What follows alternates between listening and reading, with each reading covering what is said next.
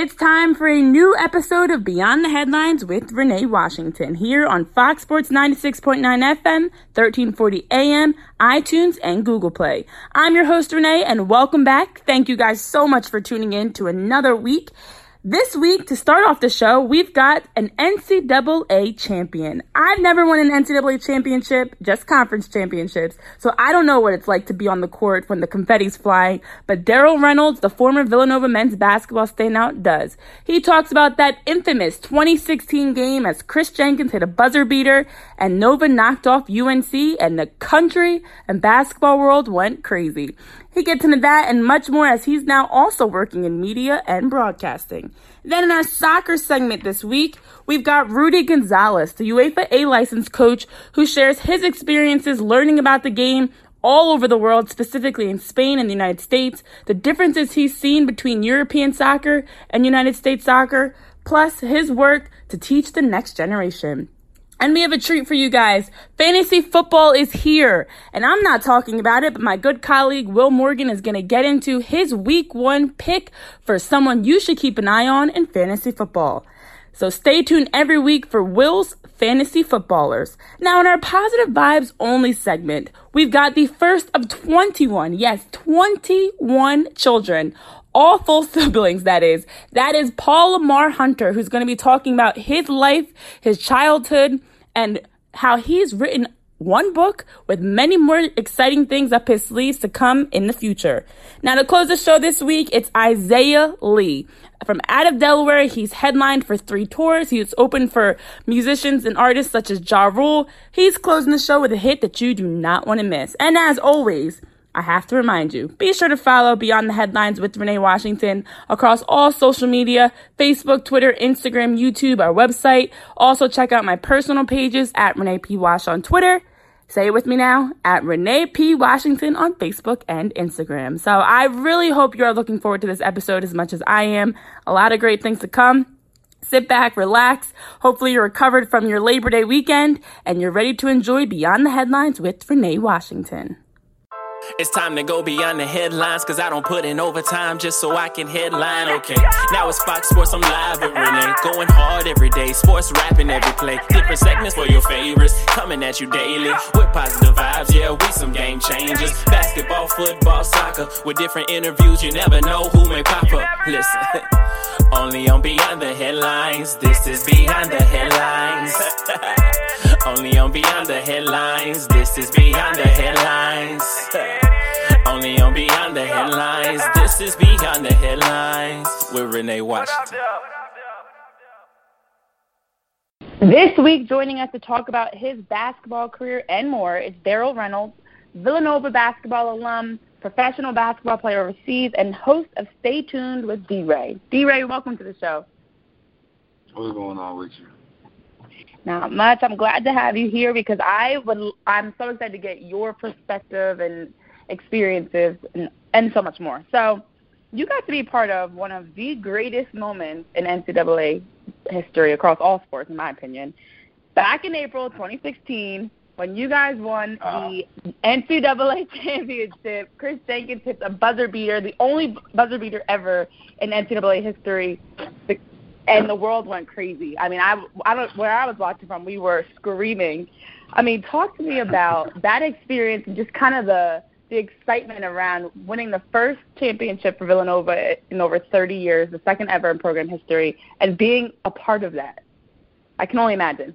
It was it was crazy. Um I think that the craziest part of the entire experience is like we've all like played with Kris long enough so we knew the way he stepped into that shot it was going in. Like we all talked about it afterwards. It was like that moment. It felt like forever um, in those moments, like leading up to him uh, stepping into it and actually going in. It felt like it was like a lifetime, but no, it was like we all knew it was gonna go in. Um, just like I said, just seeing the way he shot it.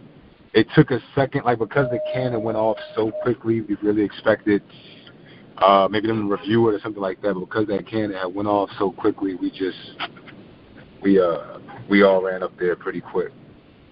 Yeah. Yeah, that that was my next question. If you like, if you guys knew it was going in, and now like I'm sure it's something you still talk about to this day with people. Um, but when you when you guys beat UNC like that, that was just it was incredible.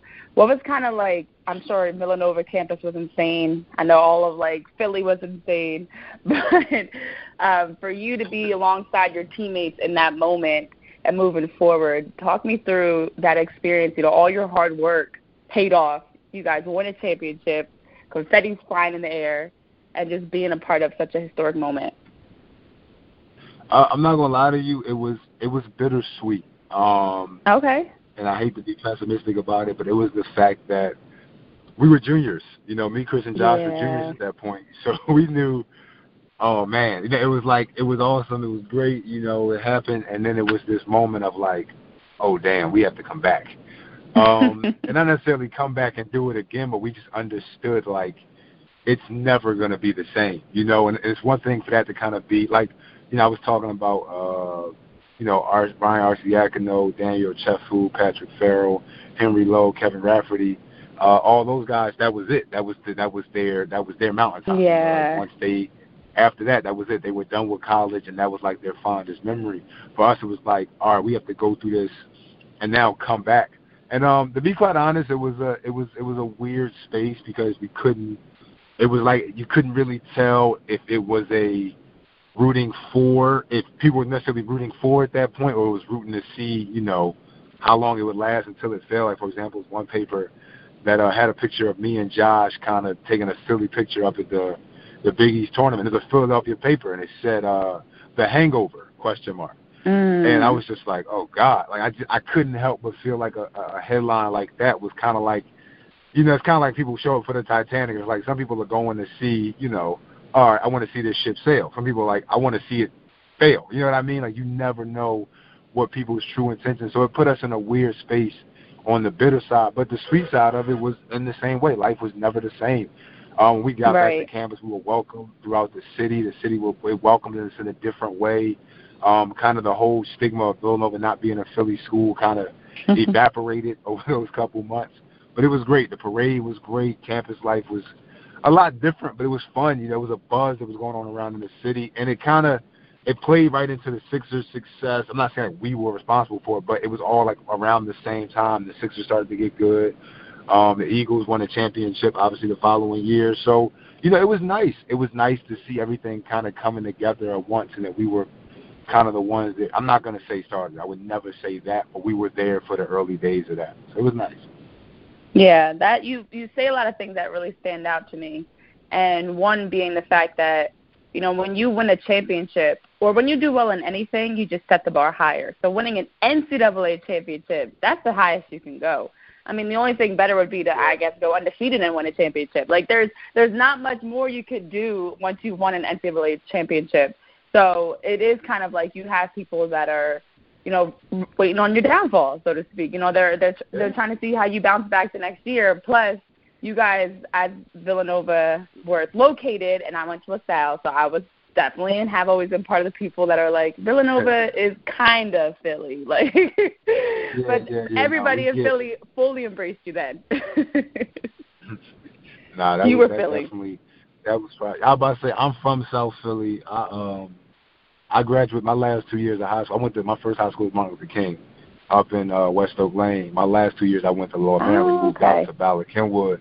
So aces. for me, like, to, yeah, exactly. So to stop hearing the whole, oh, he's not a Philly guy and it's not a Philly school thing was probably the most rewarding part for me, selfishly. Mm. But at the end of the day, like I said, it was great. It was great to do it first and foremost for Villanova. Um, but then, you know, for the people in the city that did embrace us, it was great. And it was just one of those things that it, it immediately turned into it wasn't our championship. You know what I mean? It was Mhm. Philly's championship. And that's what that's what we love. You know what I mean? Like that we could go down Penn's Landing or somewhere like that. You would, you know, hear people congratulate you for it. People with Temple gear on, saying, "Man, y'all did that Right. for the city. That was cool." You know, that was to, to that was not to sound corny, but they talk about brotherly love. It's like, all right, it's good to see that it actually exists. You know? Right, and that's something that regardless who you're what school you represent in Philly, to see a Philly school go out and win a championship, that makes sense. It's kind of like you did it, you know, you're one of us and you went out and won, you know. And then on top of that, Villanova has historically been for men's basketball a top program, you know, for years. you look back, you guys have won now three championships. You know, since you turned around and won again in 2018. You've been in six Final Fours. You have the eighth highest most NCAA tournament appearances in, in men's basketball. I mean, what made you? You talk about growing up in South Philly and then going to Lower Merion, being a Philly native. What made you really want to go to Villanova in the first place? You know, I know the the accolades aside, you get to co- play with Coach Jay Wright. You get to be a part of a big program. But what is it about Villanova basketball now that you've gone through the recruiting process as a player and even as a coach with Villanova, helping out from from that standpoint? What is it that sets Villanova apart to be so accomplished? In um, your opinion. no, no, no, no, no. I got, I got you. I got you. Quite frankly, I had no intentions of going there. I, I will, I've openly said this a few times. I was a Temple guy. Oh. I was a Temple ah, guy. Okay. I, I was very. I, I had several family ties there. Um, like I said, my first high school was Martin King, West Oak Lane. So you go, you know, 15 minutes down down Broad Street, and you're you're right at Temple. I was a Temple guy, and um, I was never. I, I love Nova. I have respect for it, but I knew it as Gard University. So you know, it really it didn't feel like the place for me when I was in high school. I took a year of prep school up in Boston and Worcester Academy, and my last four schools were Villanova, Seton Hall, uh, South Carolina, and Utah. And when I go on the visits, you know, like the, the recruiting process, any any college kid will tell you, and anybody who's out of college, hopefully they have the wherewithal to tell you that it's a bunch of whining and dining. You know, it's, and there's nothing mm. wrong with that. That's part of the game. It has to be played, but it's a bunch of whining and dining. It's coaches telling you, you know, what's uh, what they're going to do for you and what the plan is going to be for you, and you know, rarely ever do you hear what you're giving back. You know what I mean? And I think that's right. a very underrated part of um, picking a college. It's like, all right, the school is going to offer you this, that, and the third. What is the school expecting from you in return? You know what I mean? And me and Coach Wright, uh, which was actually one of my last visits, when me and him first had our full length conversation, it was in a dining hall on campus. So, you know, we went to the fancy dinner at that point, but me and him sat down at the dining hall on campus, had lunch together, and we talked about everything but basketball. Oh and wow! Talked about giving back. Talked about servicing others. And I left that conversation. I told my mother, I was like, "This is where I want to go." You know what I mean? This is who I want to be under. Not so much as a coach, um, but as a man. You know, I, I think as a man, I, I saw. Thank God I saw very early on. He could see full circle. You know what I mean? Like everybody could tell you, "Oh yeah, we're gonna let you shoot the three, and we're gonna let you do this and do that." Right, right. Around you. That's that's great. What happens if my knee blows out? You know, what do you expect me when I'm off the court? And those were all the things that we talked about. They actually had a presentation that focused on um, life after basketball and Villanova's network and different guys who had, you know, necessarily hadn't worked out with the NBA or overseas and what they were doing and, and things like that. And once I got a feel for that and that family feel, and you hear that thrown around a lot in sports, but once I saw that that was legitimate and that was honestly his scheme and how he wanted that program to be set up, um, and I got to see it even more as a coach this year, as you said. I was like, this is where I want to be. And I was one of those guys that blew my knee. I tore at LaSalle of all places, the irony. Sorry. at LaSalle of all places. No, no, no, no, no. I mean, it ain't, it ain't nobody's fault. But whoever whoever finished the floor that day did a great job at uh. At oh, jeez. Because I went up for a layup, got knocked out of the air. I came down, my leg got caught, and I tore my knee all ACL, mm. LCL, PCL, Ouch. and I ripped off my hamstring. And quite frankly, as of right now, my career is over. Um, right. And I can't say that I would be doing as well as I'm doing if I didn't go to Nova. You know what I mean? I had a coach that cared about me. Me and him were talking about my plans for media and stuff like that. He offered me a job on the spot as director of player development. You know what I mean? So that's that's why I chose Nova for the the, the family feeling that uh, I'm, I'm proud to say is is very real. You know, and you have to pay dues and things like that. And like I said, you have to give a lot to get get a lot, but it's it's been worth it. You know. Wow, wow. No, that makes complete sense, and I think something you hit on with your conversation with Coach Wright. You know, when you were just going through the recruiting process, and you still feel that same support and, and commitment and and love to this day as an alumni. I mean, talk to me about Coach Wright because his his name is a household name. You know, I saw him doing he was doing a commercial, but he's honestly when you think of college basketball, you think of John Calipari Calipari with Kentucky, you think of Coach K with Duke, you think of Boeheim with Syracuse, you think of Jay Wright with Villanova. Like he's one of the most recognized and honestly uh well liked, not even just well known but well liked coaches. So, and you've had the chance to to work under him as a player, as a coach for years now, and you talk about developing as a man. You know, not everyone gets that experience. What is it like being, you know, so close with Coach Jay Wright and and how he has helped yourself as well as your teammates, whether they go to the NBA or they go overseas like you did, whether they just go and, and get a corporate job and become, you know, part of corporate America. How has he really mm-hmm. helped, in your opinion, with getting his players to that next step? Um, he's one of those people that feels though if I can't help you, I'm going to put you in contact with somebody that can. Um, mm. But with that being said, he can he can help in a ton of ways. Like you said, as far as guys being done their careers, guiding them through their basketball careers. You know, like Kyle Lowry was he had an injury, but he was supposed to be on the USA team, and him and coach had you know spoke numerous times of things in and out of sports. A lot of his lessons tie into real life. You know, a lot of his basketball lessons. I think that's the beauty of sports. Um, in so many ways, the sports has a has a very the same way like superhero stories can show very real human emotions. Sports has mm-hmm. a way of mm-hmm. tying in very real and fundamental life lessons. You know, discipline, um, you know, staying on top of uh, of your work, putting work first, and things like that. Taking care of the people who take care of you, a teamwork atmosphere, and that's why it's funny if you look at the job force nowadays. So many jobs are trending towards hiring athletes because they that's understand so in today's workforce. You know, you have to be able to to work in teams and work with people and understand and communicate things like that. So a lot of jobs are, are gearing towards that um, and finding athletes. And like I said, sports has always done that, but he he seems to always like I watch, you know, some of his old interviews or when I, you know, hear about his coaching scheme way back when from his players who come way before me. Even his Hofstra days, you know, or his assistant mm-hmm. coaching days at Nova. You want to go back, you know, assistant coaching days at UNLV. If I, I talk to those guys, he always seems to have a feel for that. You know, I feel like that's something he came here with, and um, he's definitely going to leave here with it. But it's just that is his you know, every coach has an extension to what they can help their guys outside of uh, outside of the game and what they expect from those guys outside of the game. And his is being a stand-up man uh, and a father uh, and a brother and a son first of all, and then you're a good player. You know what I mean? And he, right. he believes that if you take care of those things, then you'll be a good player. So, you know what I mean? Like I, I'm not about to paint him out to be some some angel. You know, he, he he's human, but he's a he's an extraordinary human he's an extraordinary human being. Yeah, yeah. you know what? Something that really stands out that I love that you've been hitting on, that, like I'm reading between the lines, is at Villanova, especially you know with Coach Jay Wright, but even just the way that that everything is set up around the basketball program. You're not cutting corners. You're going. I'm going to class on the Subin. You're go, you know you're yeah. taking classes that are going to prepare you for whatever you want to do next. You know you you're learning life lessons. It's more than just basketball which unfortunately not every program is that way. I mean, you talk about the whining and dining of the recruiting process. That continues throughout the four years for a lot of these guys, and no one's really helping prepare them for what's next. What happens if you blow your knee? What happens if you know you you go and you end up you're a bust in the NBA and now you can't play?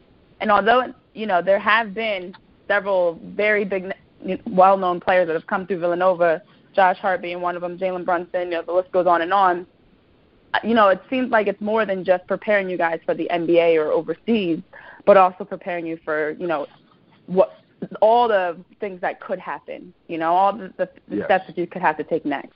So you getting into yeah. media and now being able to be yeah. on the other side of the camera in a different role, not as a player being interviewed, but now, you know, as a reporter, as a host.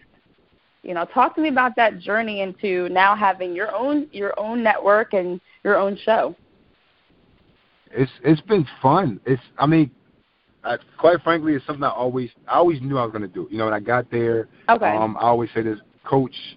Um, me going to Nova was as much as Coach Wright as it was a professor named Hezekiah Lewis, and he has a production company called um, Ikaya Productions, named after his daughter.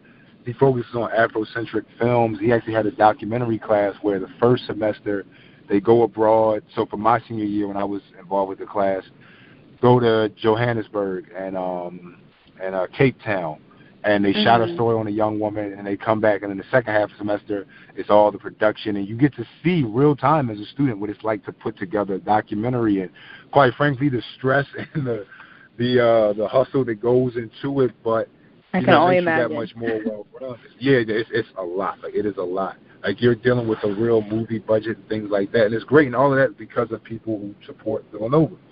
But anyway, um, so yeah, it's been. I always I, when I met with him on my visit. Actually, that same day I met with Coach Wright, I was like, all right, this is perfect. This is this is what I. These are the two sides of the coin that I need. And I always thought I'd be doing this at 35, not 25. So that was kind of like a bit of a shock for me and kind of jumping into it head first the way that I did. But I didn't really have a choice. You know, like I said, I got hurt and it was like, listen, there, the doctor who told me, uh, the doctor who read off my my injury list to me straight up said, there is a chance you'll never play again. You know what I mean? Wow. I was just like, oh, okay. Like he did great with sensitivity training. Thank you for walking me into Yeah. that. But he he, he straight up told Wow. me like you might not ever play again. Um and I it at all. appreciate him okay. keeping it real. It's just yeah. I was about to say he kept it real. It was like, damn, dog, he could have gave me a, a second a day or two, you know, but he was honest, you know, and it was it was the truth. There was a chance, and there still is a chance. You know, I really don't know. So to jump into this head first has been humbling. Humbling, I, I guess, is the first word I want to lead with because I definitely learned, you know, as an athlete, you, you learn that your confidence is your best friend. And I believe the same thing in media, but you also have a have a sense of humility about you to understand that you don't know everything. But the beauty of it was I got to line up a lot of the mistakes I made in basketball and then apply it to media. And I think that's what's uh, helped the success uh, thus far. You know, just kind of leaning on, all right, last time I was in this situation, maybe it wasn't an interview for a company or maybe it wasn't, uh, you know, a, uh, a pitch for my production company. Maybe it was a tryout for a team and you made this mistake, that mistake, that mistake. Now, if you take that same knowledge and apply it to where you are now, you'll get over that hump. You know, and I looked at a lot of the things that happened in my basketball career as kind of a, a, a prep for where I'm at now because, quite frankly, I do believe that this is what I'm supposed to be doing even more than basketball. This is my calling more than anything. But, you know, I kind of had to go through some bumps and bruises with uh, basketball. And obviously a lot of rewards, but just bumps and bruises that I get to see now second time around. And it's like, it's helped. Like I said, it's been humbling. It's been fun as hell. I would never say this isn't fun. You know, I, I get to talk to people about sports and understand how their real emotions tie in with so much of who they are as an athlete, and it's I'm, I'm having a blast with it. You know what I mean? Wow. You know what? I feel that personally because I always tell people that what drove me to become an all American professional soccer player is the same thing that Yes. drives me as a reporter. You know, like the drive is still the same. It's just different kinds of work that you're doing. And I know like I Yeah, yeah, also had injuries and things like that and I also look back on my career and can look at the, the shortcomings and the ways that I maybe what even wasn't as good as I could have been or whatever it may be. And now I'm like, you know what? I'm not going to do the same thing. And that's something that when you talk Mhm. about, even in the beginning of this conversation, you mentioned how jobs are looking for student athletes. It's because of those exact, exact things that you hit on. You know, you ha- you know what it takes to be successful. You know what it takes to be on a winning team. You know what it takes, you know, to overcome adversity and and to push yourselves and make your weaknesses your strengths, things like that.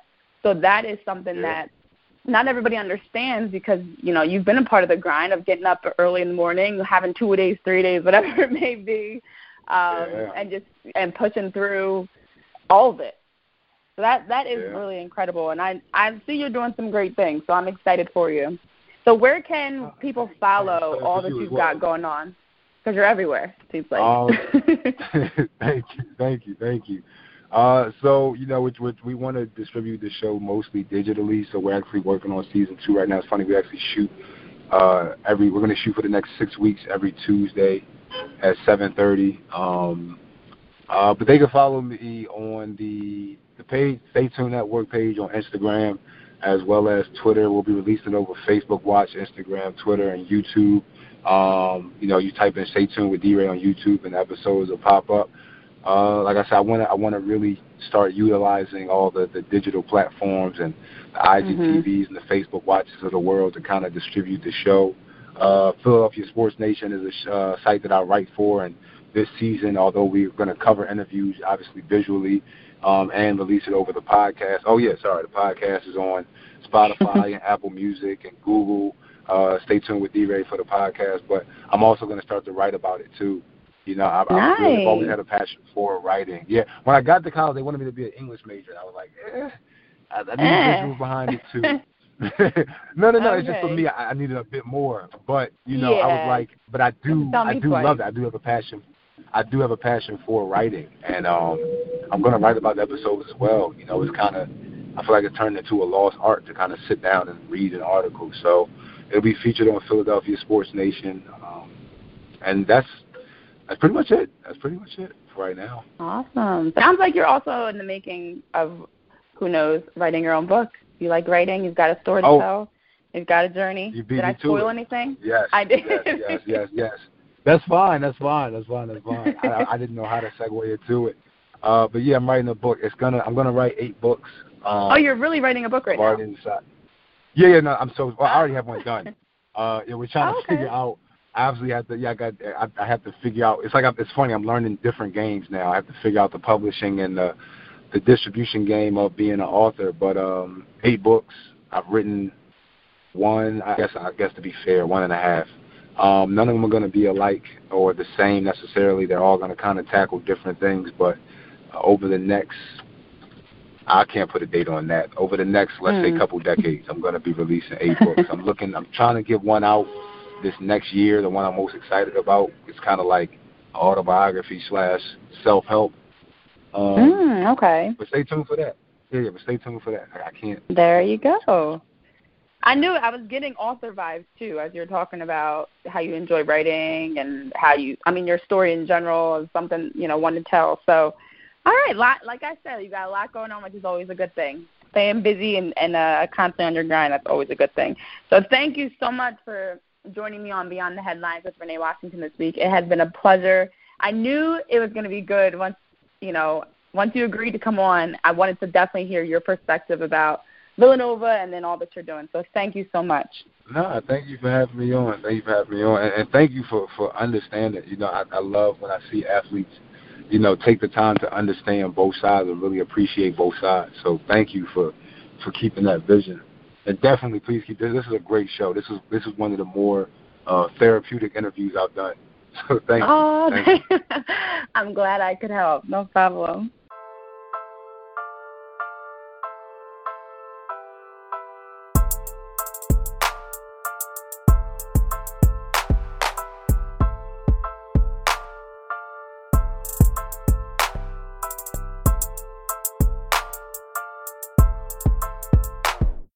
What up? This is Isaiah Lee. Right now, you are tuned in to Beyond the Headlines with Renee Washington. Only streaming on Fox Sports 96.9 FM, 1340 AM, iTunes, and Google Play.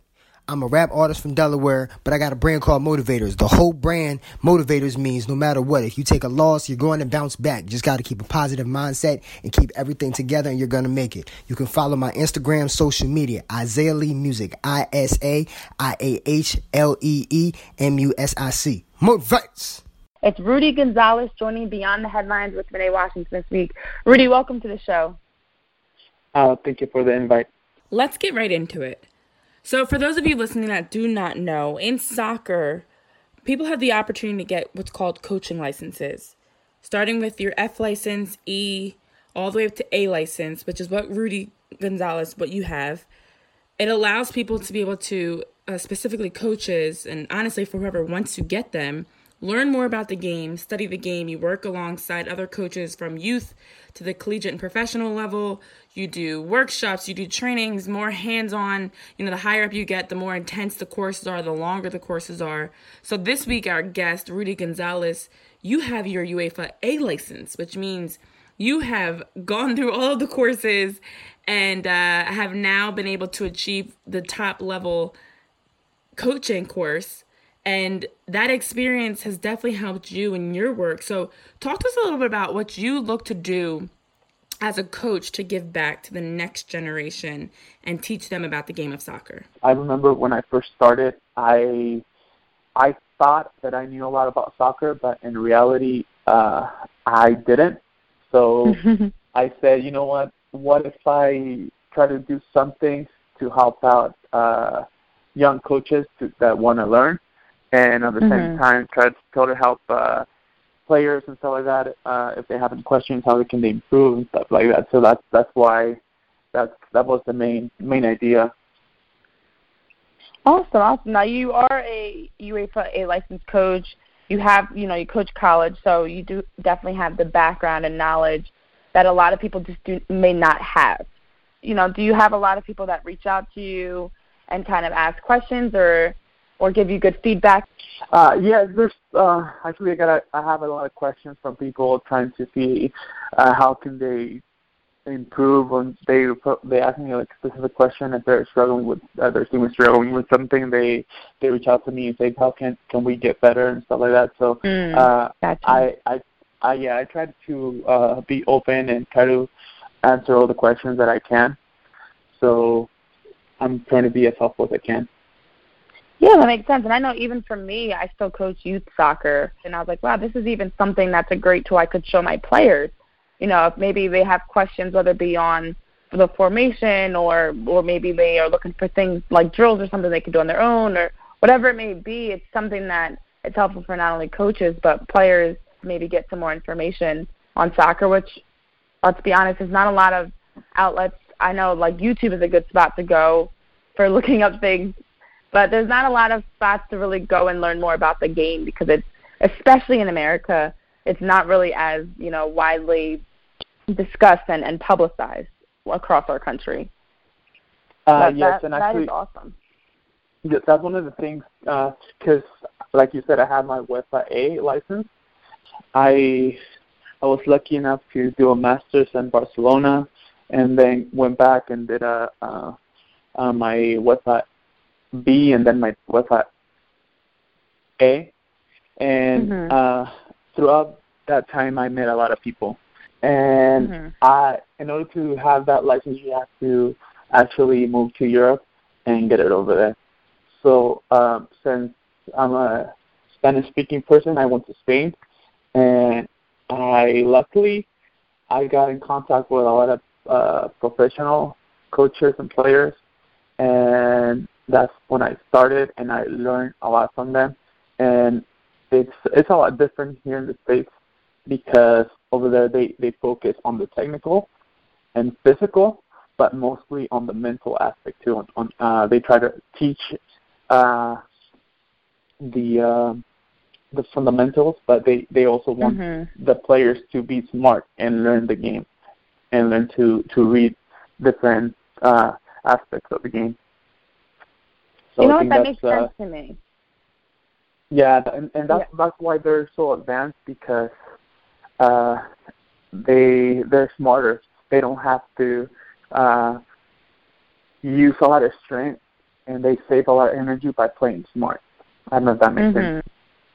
No, absolutely. I mean, a lot of soccer is like the tactical side of it. If you can kind of, you know, anticipate, read the game well, understand the movements of where you should be off the ball, all those things make you a, a much better soccer player. When you, when I think about at the youth level specifically, you know, a lot of American soccer players that I see, that's actually where they struggle. You know, there they there's a lot of focus on the technical side of things and having a good first touch, but what about when you don't have the ball at your feet? You know that that quote about like for you know in a soccer game you're gonna, you don't have the you only have the ball maybe at your feet two to three minutes total. You know if you add up all the times that you you have the ball at your feet. So what are you doing the other you know depending on how long your game is of course you know the other 88 minutes of the game or 85 minutes of the game when you don't have the ball at your feet. And that is that's a struggle for a lot of American soccer players is to, to be able to think the game through and, and that mental component. So wow, I yeah. believe that. Now I know we've been talking a lot about you and your work as a coach, but I think we have to also note that you primarily work with women's soccer players. What made you decide to focus on the women's game versus helping out as a coach on the men's side? um, to help them out not just uh, with soccer, but education and you know get them all involved with uh, the administration aspect of, of, of the game as well. Oh, but, um, awesome. Yeah, because we, we want to empower uh, our are women, and we want them in the future to be coaches and be successful in soccer or in other aspects. Because we uh, our end goal is for them to get if they want to get education go to school, help them with that, because sometimes uh, a lot of people don't have uh, mentors or somebody that can help them, and sometimes that's all we need: somebody who can be there for us and uh, can help us and guide us a little bit. Yeah, without and, a doubt, and I, that's a great point. Yeah, and um, luckily in Spain, everybody everybody knows a lot about soccer. Um, for example, uh, I remember my my professors when I was uh, doing my UEFA A, most of them had uh, BA in kinesiology, and they all had their coaching license, and they they also had a master in soccer. So that's why they're so oh, advanced. Wow. Yeah. I didn't even know you could get a master's in soccer. I know that's something that until prior to our conversation and you know, I I played soccer in college and professionally and I had no idea because it's, I don't think it's anywhere in the United States and I could be wrong, but you act you there are actual programs where you can just study soccer for a master's degree. I mean, I've heard of coaching licenses, of course. I have one. Um, but what is the soccer master's program like? Is that more focused on like a step further than what you get at a coaching course? Uh, yes, because even my the my license, uh, it was a, a year round program. It was it took me nine months to to to get my my license. So uh, there were 14 courses, and uh, we had to learn about nutrition, uh, like uh, anatomy, uh, CPR, uh, but at the same time you have to learn technique, tactical. Uh, mm, you have to learn the law and uh, how to integrate teams, how to take uh, the best out of the player, psychology. It's it, it's it's a, it's a it's a lot. Uh, a lot of people when they when they ask me, oh, so so you so you're going to school to study soccer? They they they ask the same thing that you just asked. They they were shocked because they never thought that you could actually learn something or or that that you can take a whole year learning about just soccer because when we see it on TV, we think it's so simple and and we don't we don't pay attention to all the things that uh, surround soccer. But actually, yeah, you can. I, I had no idea. Yeah, there, there's there's a lot, and once you start integrating those little details, uh, you become a better better coach and and better teacher. And one of the things that I like about Spain is that they focus a lot about uh, teaching social values, and I think that's why they make uh, their their players better because mm-hmm. they teach them to be humble and to be respectful towards players, press, crowd, and I think that's something that that we need to learn from them and try to implement it here in the states because uh, soccer can be used as a tool to to educate people it's uh, mm-hmm. I, I know it's a sport, but uh, if we educate our youth through soccer, we can do so much. Yeah, that's that's so true. I mean, it's it's a tool. You know, it's all sports are tools to be able to learn some life skills, to develop relationships, social skills. Um, you know, it's more than just the physical of what you're doing on the field or court. Now, for soccer, you have had the opportunity to, you know, study it, coach it at the collegiate level, um, and also to meet a lot of players and coaches through interviews and, and conversations you've had.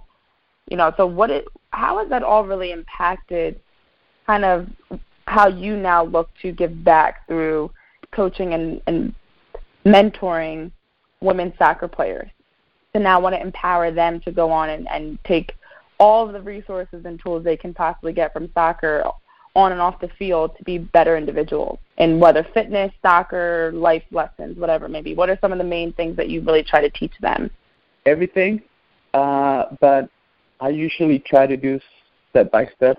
Uh, I see one of the things that uh, American coaches do, and uh, they they all they, they try to teach too much, and they overwhelm the players. So I try mm. to break it down and make it simple. because uh, sometimes uh, American coaches uh, they tend to complicate things for players, and soccer, if you pay attention, is not that complicated. It's uh, 11 v 11, one soccer one soccer ball, and you try to shoot it to the other goal. So sometimes right. we try to complicate things. Yes, and and and we make it harder than what it is. So we confuse our players. So first, the first thing is that I try to simplify everything as much as I can, and make it in a way that they can understand. Mm, okay, and then like that. at the same yes, at the same time, um, I use soccer to teach them to uh, be team players, uh, to try to uh, work with each other and support each other. If Somebody makes a mistake, they they need support instead to blame. And mm-hmm. and at the same time, I teach uh, to play as a team. Everybody has their job. Everybody should know what to do when we have the ball. When we lose the ball, everybody has a, a, another job. So so I teach that too. So I I spend the summer going to the San Jose Earthquake uh, training okay. with um, Matias Almeyda. He's a, he's one of my favorite coaches. He's a great person, and and I really admire him. So I I I got to spend time with them, and and I learned a lot from from from, from them too. That he's from Argentina, so the Argentina side is really interesting too because it's focused on the physical and and tactical aspects as well. So that's one of the other mm-hmm. things that I've been implementing in my training. The this the, the the style from Argentina. Right, right. I love that. You're always learning. You know, uh, learning never stops, whether you're in the classroom or or out, like you mentioned, having conversations with people. Even like just now, I just learned about you can get your master's in soccer. Like you're always learning, especially within sports. If you want to continue to grow, like you have done, to be you know licensed at the highest level, and you have to continue to learn to be able to develop your own individual skills and knowledge to help pay it forward to you know, teach someone else. Rudy, thank you so much for joining Beyond the Headlines with Renee Washington this week. I really enjoyed, you know, getting the opportunity to hear about, you know, with with all that you're looking to teach and empower, specifically in women's soccer. Since as a former women's soccer player, that's all near and dear to my heart to see someone out there in the community working to help other female soccer players. So thank you so much for joining the show and for for sharing insight on what you're doing. No, thank you for your time and and I hope to to stay in touch with you. This is Beyond the Headline. Listen to this. What up, though? This is Beyond the Headline. Yeah, it is. Go. Good afternoon, people. I hope you guys enjoyed your holiday weekend. I enjoyed mine. My name is Rocky the Promoter, and when I'm not rocking the hottest clubs in the tri state, I'm getting the people excited for Beyond the Headlines with Renee Washington each and every Wednesday. I want to thank you guys for the continued support and just be sure to catch us each and every Wednesday on Fox Sports Radio wherever you listen to sports. 96.9 FM, 1340 AM, iTunes, and Google Play. Preseason is over. Football is back, everyone. The NFL kicks off this week in week one as Aaron Rodgers and the Packers take on Khalil Mack, Mitch Trubisky, and the Bears Thursday night. It's time to finally stop talking and see what these guys can do. How will all the offseason changes between the draft, we saw trades, we saw free agency moves that just shocked the country. How will all these impact teams across the league? And most recently, of course, last week we saw LeSean Shady McCoy is no longer with the Bills and signed a one year contract with his former coach, Big Red, Andy Reid, and the Kansas City Chiefs. So, who will win each division this year? Who will be the last two teams standing in the Super Bowl in February? And will someone anybody other than Tom Brady, Bill Belichick, and the Patriots win it all. Guys, it all starts this week. So, of course, we also have to start fantasy football with Will Morgan. Will? Thank you, Renee. Welcome, everyone. I'm William Morgan. I am host of our newest podcast segment, Will's Fantasy Footballers. I will bring you a player each week that can help you win your fantasy week. The player I love this week is Kenny Golladay. The 6'4", 213 pound receiver from Northern Illinois has a prime matchup against the Arizona Cardinals this week. With Patrick Peterson not playing due to a four game suspension, Golladay should feast here and he should be in your lineup for week one. That's going to do it for me this week. I will see you guys in week two. Renee, back to you. Thank you, Will. And I just want to take this moment to say something very, very important. Let's go, Eagles. Week one, Redskins are going down. I'm saying it here. I think we'll win by seven. This has now become a betting segment, too. but nah, I'm excited for this season to get started. Finally, it's game time. Let's go. Put up or shut up. E A G L E S, Eagles. All right, all right, I'm done. Back to the show. Only on Beyond the Headlines. This is Beyond the Headlines. Only on Beyond the Headlines. This is Beyond the Headlines. Only on Beyond the Headlines. This is Beyond the Headlines with Renee Washington.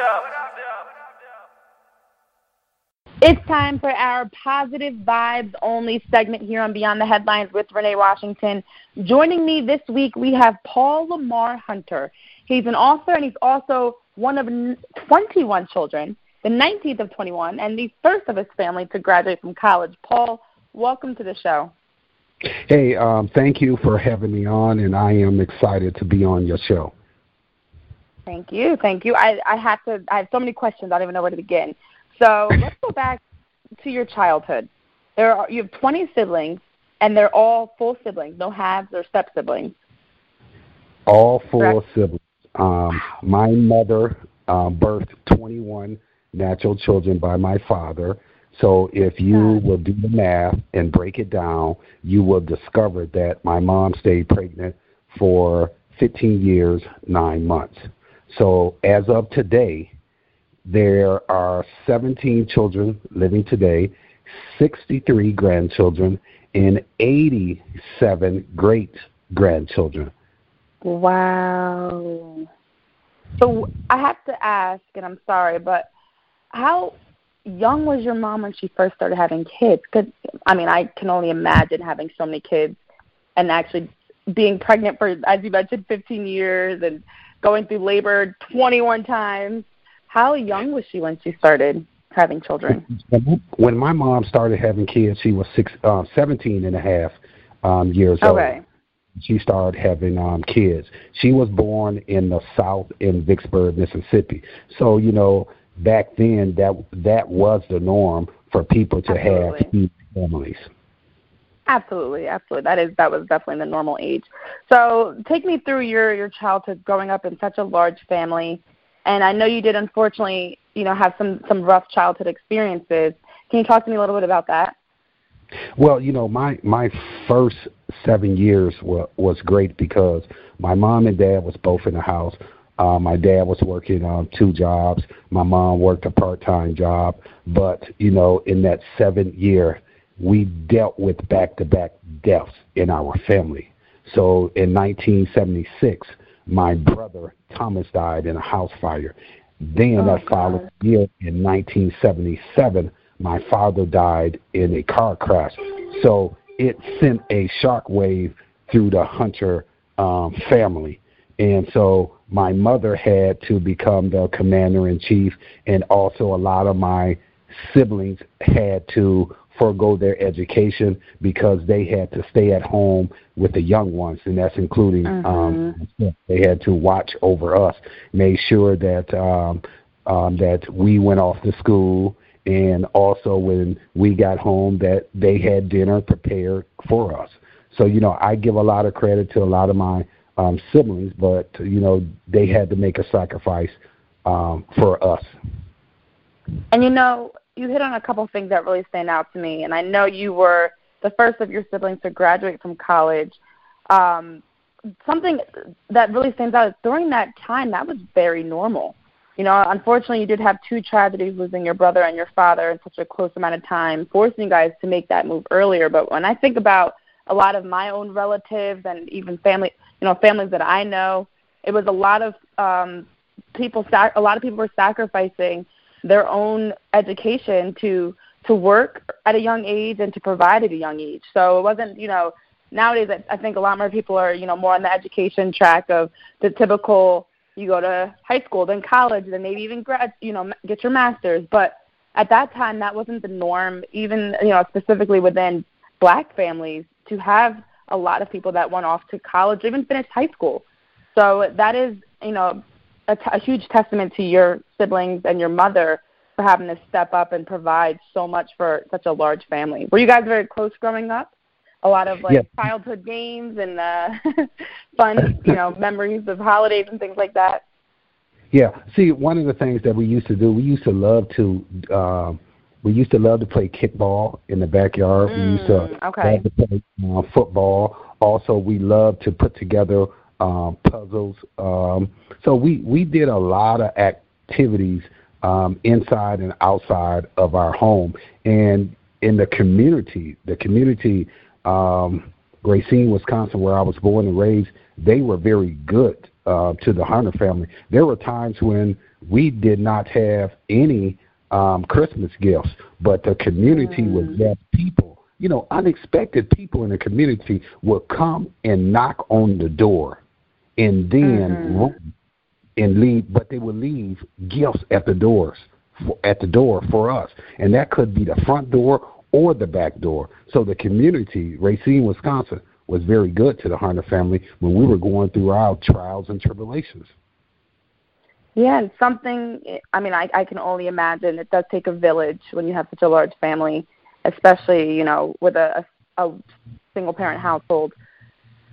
So yes. growing up, you did deal with poverty and you did deal with, you know, a lot of um, adversity and challenges. You know, what was there a time where you it really felt like your mom was able to get on her feet and maybe you guys were able to, you know, get have a, a better support system, better, you know, more things provided for you within the household, or was it, you know, from the moment or from after your dad's passing and your brother's passing, it was just a struggle from there on moving forward? It it was a struggle after my dad had passed away. It mm-hmm. really was a struggle. My dad worked two jobs. He worked 16 hours a day. And you know, mm. I think on the weekend he had time to play with my mom if you know what I'm talking about. So I mean, we didn't have to. Yeah, with 21 kids, there was some time being made. you know, like oh, I, uh, after he had passed away, that's when things had went downhill. But let me say this: I am blessed. I don't have no regrets the way I was raised because it made me the person that I am today, a very humble person. Mhm. So there, there's, there's no regrets. And if you ask any of my siblings, they will say the exact same thing. That there's no regrets. You know, it made us a very close family. We still talk together. You know, on, on the on the telephone, on, on social media, we we communicate. You know, um, I was out in um, last year I was out in Los Angeles, California, and we did um, Vivica A. Fox show, Face the Truth, and they flew us out there, some of my siblings and myself, and we did her show, Face, you know, Face the Truth, and and my siblings would tell you, hey, there's no regrets. You know, we mm-hmm. were family, and that means that a family is going to have functional, good times, and dysfunctional, mm-hmm. bad times but that's the way that's the way it is. But we get over um, those dysfunctional moments because the love that we have for each other.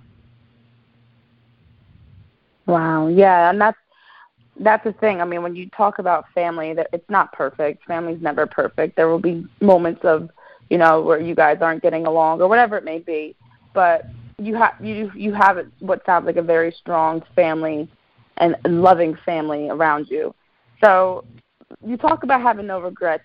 You know, you've been on the Vivica Fox, Vivica Fox's show, Face the Truth, and that's a huge testament to the fact that you're an author. You wrote an autobiography. Um, so let's get into your autobiography, No Love, No Charity: The Success of the 19th Child, and and what that book is all about.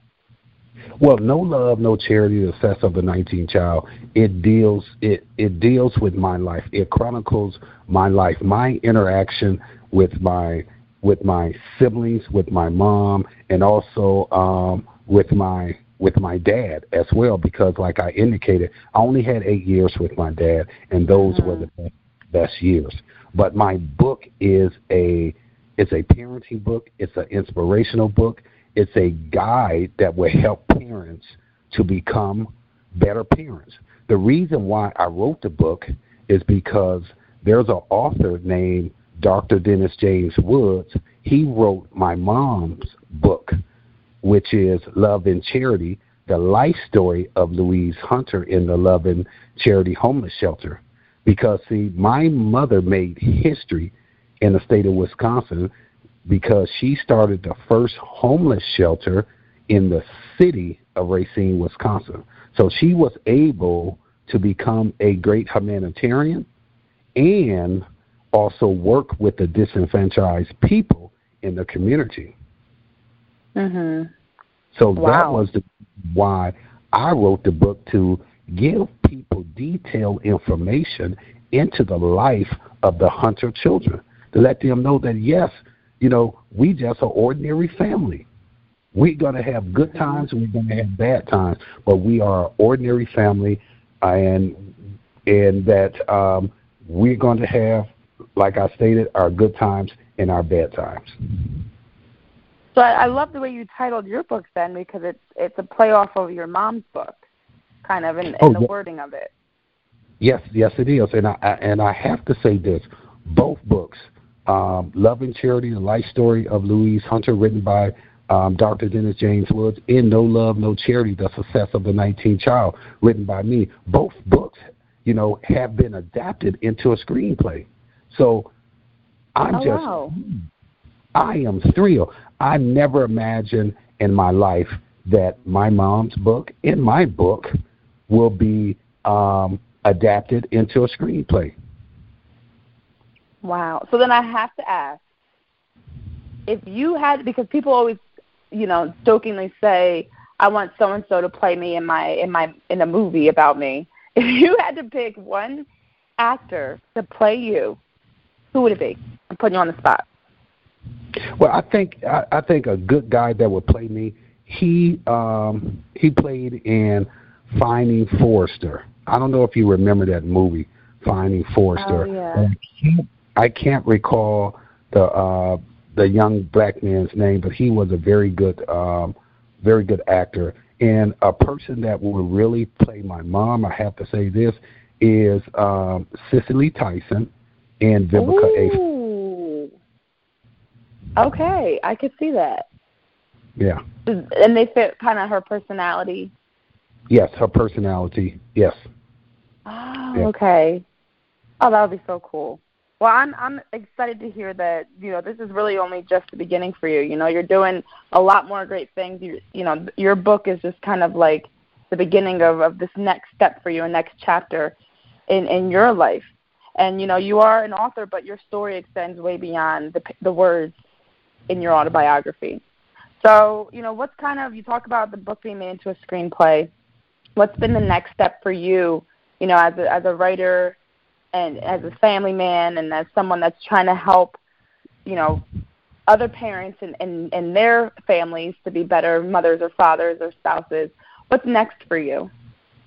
Well, basically, what I have been doing is I have been uh, I try to get out once or twice out of the month. I try to leave and go to a different state and speak at um, the Boys and Girls Club.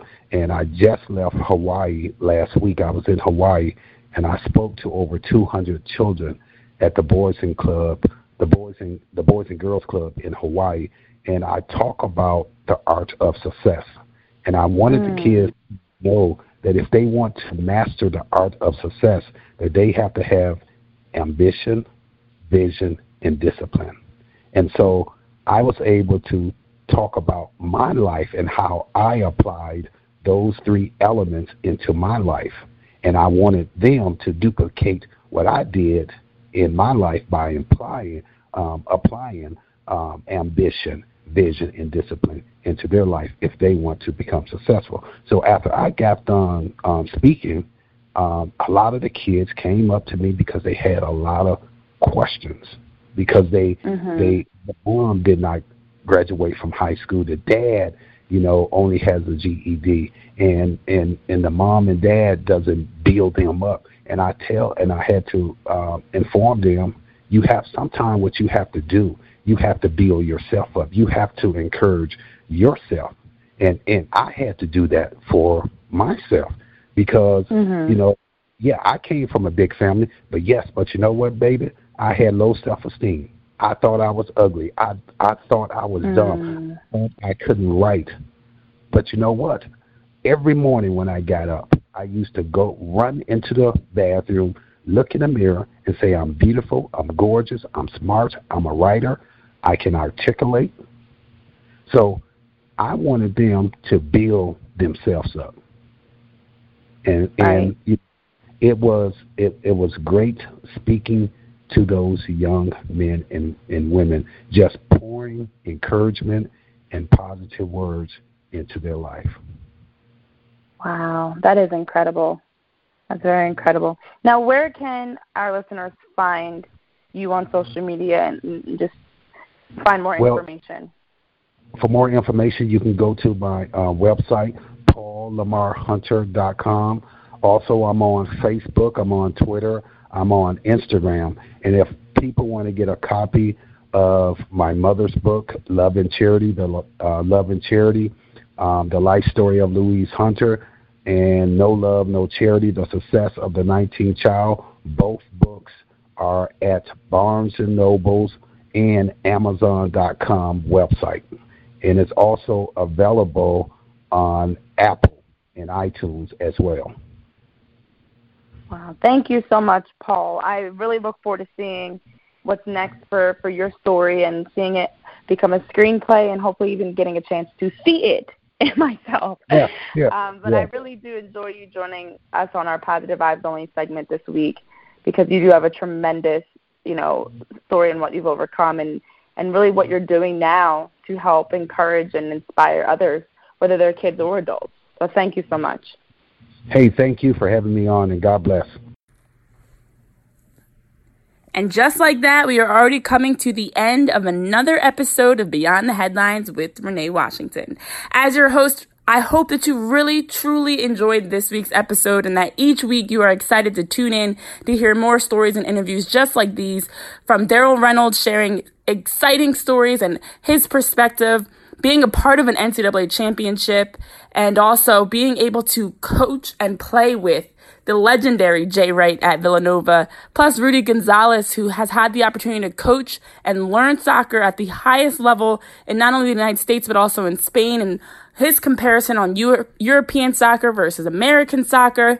Plus, we had our positive vibes only segment. Wow, I would I love big families. I can only imagine what it's like to grow up in a big family with 20 siblings. And Paul Lamar Hunter shared some inside stories and information on his childhood dealing with tragedy, growing up in a single parent household after the tragic passing of his father and brother, and then also his work now as a writer and hopefully seeing a screenplay come soon. I know I would look forward to watching it. Plus, fantasy football, guys. I hope you're ready for all of you fantasy footballers each week as Will Morgan shares his player to watch and keep an eye on, starting this week with Kenny Golladay with the Detroit Lions. Now, without further ado, to close the show, we've got Isaiah Lee. He's an inspirational rapper. He's not just making music, he's inspiring with his music and looking to inspire the next generation through his talents. He's been rapping since he was 15 years old in Delaware, and he's got Get Right for us. So, before we let Isaiah Lee take it away, just want to remind you guys to follow us on all social media on Beyond the Headlines on Facebook, Twitter, Instagram, YouTube, our website. Also follow my personal pages at Renee P. Wash on Twitter, at Renee P. Washington on Facebook, Instagram, and YouTube.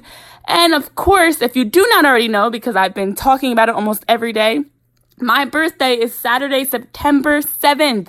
So by the time we get to lucky number episode 10, I will be a whole year older or a couple days older, but you know what I mean. So, uh, I'm looking forward to the birthday edition next week and I hope you are too. Have a tremendous rest of your week. I know I am going to be enjoying it. Great weather. September is here. Already. Summer's gone, guys. That's it's sad, but it's bittersweet as we now get into fall weather, pumpkins and hay rides and all that good stuff, apple pie and all the things that we love. So I hope you enjoy your first week of September. For those of you with kids going back to school or who have gone back to school, have a great start to your school year as you rocked your incredible first day of school outfits that, that I've been seeing on social media. But without further ado, let's listen to Get Right by Isaiah Lee. So sit back, relax, and enjoy. I look forward to seeing you right back here next week on Beyond the Headlines with Renee Washington. Adios. Nowadays, people want to judge you on what they think you should do. Before they judge you, tell them to get right. You say you got it all, see much. You riding for your chick, but you messing up.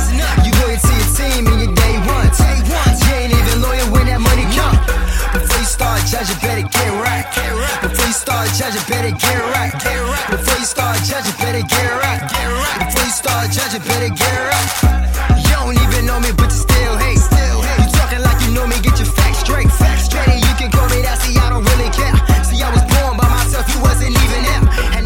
try and go and tell me run my life. Wanna tell me how to win and how to get it right. You gonna tell me how to dress and how to stay G. Fall back, live your life and let me do me. I ain't never met you, but you acting like you know me. We ain't never been in nothing. Why you acting like my homie? Put my business in the air,